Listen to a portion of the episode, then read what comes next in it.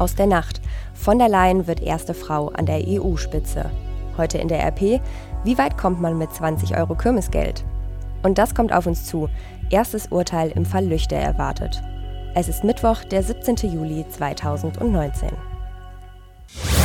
Der Rheinische Post Aufwacher. Der Nachrichtenpodcast am Morgen. Mein Name ist Laura Harlos. Guten Morgen, schön, dass ihr dabei seid. You see me still overwhelmed. These were definitely the most intense two weeks in my political life. Sie hat es geschafft. Ursula von der Leyen wird die neue EU-Kommissionspräsidentin. Die CDU-Politikerin errang im Europaparlament 383 Stimmen und damit die nötige absolute Mehrheit der 747 Abgeordneten.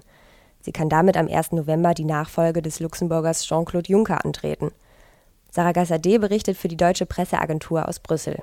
Sarah, was sind denn jetzt von der Leyens Aufgaben demnächst in Brüssel? Wie wichtig ist sie? Sehr wichtig. Man könnte sagen, sie hat sich den mächtigsten EU-Posten geschnappt. Als erste Frau und nach Jahrzehnten auch als erste Deutsche. Von der Leyen hat auf dem Posten im Grunde Einfluss auf den Alltag von jedem EU-Bürger, denn sie kann in den nächsten fünf Jahren die politischen Linien und Prioritäten der EU mitbestimmen. I want to move Europe forward within the next five years ich möchte Europa innerhalb der nächsten fünf Jahre zu einem klimafreundlichen Europa machen, zu einem Europa, das den Menschen dient, einem wirtschaftlich starken und digitalen Europa, das auf einer lebendigen Demokratie basiert, sagt von der Leyen. Und wo wird sie dann leben? Hat sie eine Amtswohnung oder so? Nee, eine Amtswohnung oder sowas gibt's nicht. Sie kann das eigentlich selbst entscheiden, wie sie hier wohnen will. Der jetzige EU-Kommissionschef Juncker wohnt zum Beispiel im Hotel. Von der Leyen hat sich noch nicht dazu geäußert, wie sie das machen will, nur so viel. It's coming home. Also für sie sei das wie nach Hause kommen. Brüssel ist nämlich von der Leyens Geburtsstadt und sie hatte ja auch jahrelang als Kind gelebt, weil ihr Vater als Diplomat hier gearbeitet hat. Bis Ende Oktober ist noch der jetzige Kommissionschef Juncker im Amt. Äh, was macht von der Leyen bis dahin? Ja, von der Leyen hat angekündigt, dass sie heute in Deutschland sein wird. To bid farewell um mich von meiner Regierung und von meinen Truppen zu verabschieden, sagt von der Leyen. Und dann freue sie sich darauf, sich in die Arbeit hier in Brüssel zu stürzen. Sie will dann hier ihre Kommission zusammenstellen. Das braucht Zeit, denn von der Leyen kann die Kommissare nicht einfach völlig frei aussuchen. Sie muss die Staats- und Regierungschefs der EU auffordern, Kandidaten für die Posten der Kommissionsmitglieder vorzuschlagen. Und das EU-Parlament hat dann auch noch ein Mitspracherecht. Vielen Dank, Sarah Gassade. Ja, und wer die Nachfolge von von der Leyen als Verteidigungsministerin antritt, steht auch schon fest. Die CDU-Vorsitzende Annegret Kramp-Karrenbauer soll das Amt im Kabinett von Kanzlerin Angela Merkel übernehmen. Das bestätigte gestern Regierungssprecher Steffen Seibert. Dass die Wahl auf AKK fällt, war politisch schon eine Überraschung. Eigentlich war Gesundheitsminister Jens Spahn Favorit für den Posten. Kanzleramtschef Helge Braun sagte der deutschen Presseagentur, es sei ein starkes Signal von Kram-Karrenbauer an die Bundeswehr, dass sie als CDU-Vorsitzende dieses traditionell schwierige Amt übernehme. Bleiben wir noch kurz beim Thema Politik. Heute hat nämlich unsere Bundeskanzlerin Geburtstag. Angela Merkel wird 65 Jahre alt. Und fast so bekannt wie unsere Kanzlerin selbst ist ihre Geste, die Merkel-Raute. RP-Redakteurin Aleph Dogan hat mit der, ja man könnte schon sagen, Erfinderin der Merkel-Raute geredet, nämlich der Fotografin Claudia Kempf. Die Wuppertalerin hat erzählt, wie es zu der Raute kam. Ein sehr spannender Artikel, den ihr bei uns in der heutigen Ausgabe der Rheinischen Post oder auch auf RP Online lesen könnt. Kommen wir zu Nachrichten aus der Region. Die Deutsche Bahn und das Land Nordrhein-Westfalen haben beschlossen, den Nahverkehr im rheinischen Braunkohlerevier beschleunigt auszubauen. Eine entsprechende Absichtserklärung wollen Ministerpräsident Armin Laschet und Bahnvorstand Ronald Pofalla heute unterzeichnen. Dabei soll das rheinische Revier besser an die Oberzentren Köln, Mönchengladbach und Aachen angeschlossen werden, um den Strukturwandel durch den Kohleausstieg bewältigen zu können. So soll zum Beispiel die Linie der Erftbahn, die RB 38, zwischen Horrem und Bedburg zu einer S-Bahn ausgebaut werden. Die neue Linie S12 soll zwischen Bedburg, Köln, Troisdorf und Au an der Sieg fahren und der Takt soll von 30 auf 20-minütig verkürzt werden. Außerdem soll die S-Bahn-Linie 6 im Abschnitt Köln bis Mönchengladbach ausgebaut werden. Im Detail heißt das, in Köln, Pulheim und Grevenbruch sind neue Haltepunkte vorgesehen. Wir berichten ja schon seit Anfang der Woche über den Brand im Saunaclub Gallardo in Hamminkeln und dort gibt es bei den Ermittlungen seit gestern Nachmittag einen neuen Stand. Die Polizei ist sich nämlich sicher, Brandstifter haben das Feuer im Saunaclub gelegt. Nun sucht die eingesetzte Mordkommission dringend Zeugen, die verdächtige Personen gesehen haben oder mehr wissen könnten. Bei dem Brand in dem Club war am Sonntagnacht gegen kurz nach eins ein 64 Jahre alter Niederländer an einer Rauchvergiftung gestorben. Im Prozess um den massenhaften Kindesmissbrauch in Lüchte wird heute das erste Urteil des Landgerichts Detmold erwartet. Angeklagt ist Heiko V. unter anderem wegen Anstiftung zum schweren sexuellen Missbrauch und Beihilfe zum sexuellen Missbrauch von Kindern. Er soll im Zeitraum von 2010 bis 2011 an mindestens vier Webcam-Übertragungen vom Missbrauch von Kindern auf dem Campingplatz in Nordrhein-Westfalen teilgenommen haben. Da er ein Geständnis abgelegt hat und keine Zeugen gehört werden, hat das Landgericht in dem Verfahren nur einen Prozesstag angesetzt. Angeklagt sind auch noch zwei weitere Männer, ihre Verfahren werden aber an anderen Prozesstagen im Fokus stehen. Falls ihr euch wundert, ob wir heute früh schon richtig wach im Aufwacher sind, ich gebe es zu, ich bin schon etwas müder als sonst. Gestern Abend waren wir nämlich mit unserem Team auf der Rheinkirmes unterwegs. Das hat ziemlich viel Spaß gemacht. Ein Thema war aber auch, wie sich die Preise auf der Kirmes entwickelt haben. Vor ein paar Jahren gab es deutlich mehr Kirmes fürs gleiche Geld. Das passt zu unserem großen Test, den ihr heute in der Rheinischen Post findet. Wie weit kommt man mit 20 Euro Kirmesgeld? Daniel Fiene, bevor wir uns das Testergebnis anschauen, wie setzt sich das denn zusammen? Ja, guten Morgen, Laura. Ich tue auch mal so, als ob ich jetzt schon wach bin.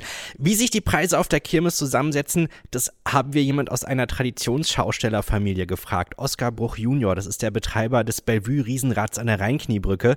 Die Preise kalkulieren sich im Grunde schlicht einfach nach den Betriebskosten und Abschreibungen.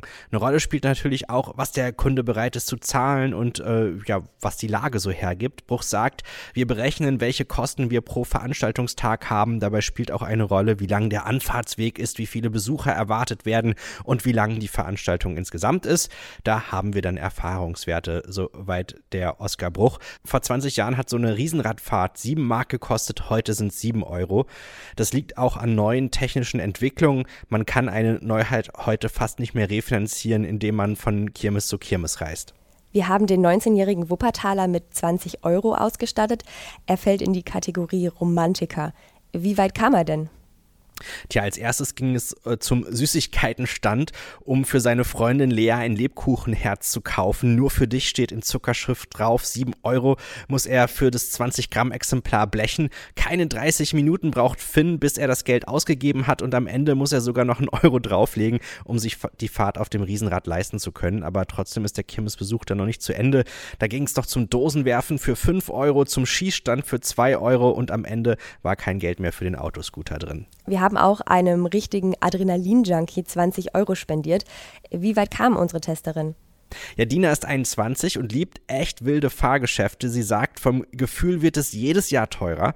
Für Adrenalin-Junkies ist die Aufgabe nicht leicht, mit einem kleinen Budget auszukommen. Beim Propeller beginnt Dinas Tour für die Riesenschaukel. Mit der drehenden Gondel zahlt die Düsseldorferin 5 Euro, 7,50 Euro kostet Apollo 13 und 8,50 Euro kostet die Olympia-Achterbahn mit ihren fünf Loopings. Das ist das teuerste Geschäft der Kirmes. Und dann ist das Geld auch schon ausgegeben. Kommen Kinder denn weiter? Ja, wir haben den Luis mit seiner Mama Sandra begleitet. Am liebsten fährt der elfjährige Autoscooter und Achterbahn und das kostet, auch wenn er Kirmesgeld von der Oma bekommen hat, 6 Euro zahlt er für eine Runde auf der Alpina Achterbahn. Dann testet Luis die neue Geisterbahn, die mit den Laserpistolen 6 Euro kostet, die Geisterfabrik. Viel Geld ist da jetzt auch schon nicht mehr übrig. Vergleichsweise günstig fällt da die Fahrt auf dem Mini-Autoscooter aus, die 2 Euro kostet. Nochmal 4 gibt der Elfjährige dann beim Dosenwerfen aus. Vier Versuche Versuche hat er dafür und vom Rest kauft er sich noch eine Süßstange und hat sogar noch 1,30 Euro übrig, die er natürlich behalten darf. Danke dir, Daniel. Wir haben auch noch eine ängstliche Person losgeschickt. Das könnt ihr nachlesen bei unserem Test. So weit kommt man mit 20 Euro auf der Kirmes. Circle of Life, Can You Feel the Love Tonight oder Hakuna Matata. Woher kommt's? Natürlich aus dem Disney-Film Der König der Löwen. Der kommt heute in einer Neufassung ins Kino, die ziemlich anders aussieht als das Original. Sören Gies berichtet aus Los Angeles. Sören, was ist das Besondere am neuen König der Löwen? Das lässt sich gar nicht so leicht in Worte fassen. Ich versuch's aber mal. Die Tiere, die sprechen und handeln zwar wie Menschen, aber wirken trotzdem nicht übertrieben vermenschlicht. Klingt jetzt widersprüchlich, oder? Aber das ist wirklich so. Was man da sieht, hat relativ wenig mit einem Schweinchen namens Babe und ähnlichem zu tun. Die Filmkritiker sind ja nicht umsonst fast durchgehend des Lobes voll. Wir erinnern an große Hits damals. Unter anderem hat Elton John einen Oscar bekommen für den Song Can You Feel the Love Tonight. Welche Rolle spielt die Musik diesmal? Beyoncé mischt ja ordentlich mit.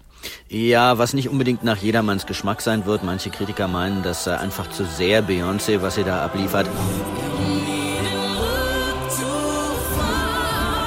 Sie steuert auch einen neuen Song bei, der andere kommt von Elton John und läuft unterm Abspann. Damit habe ich das Wichtigste auch schon verraten. Musikalisch sind der alte und der neue Film fast identisch. Hans Zimmer hat wieder den Soundtrack geliefert und äh, die alten Hitsongs, die wurden natürlich etwas aufpoliert von Pharrell Williams, der sich dabei aber insgesamt angenehm zurückgehalten hat.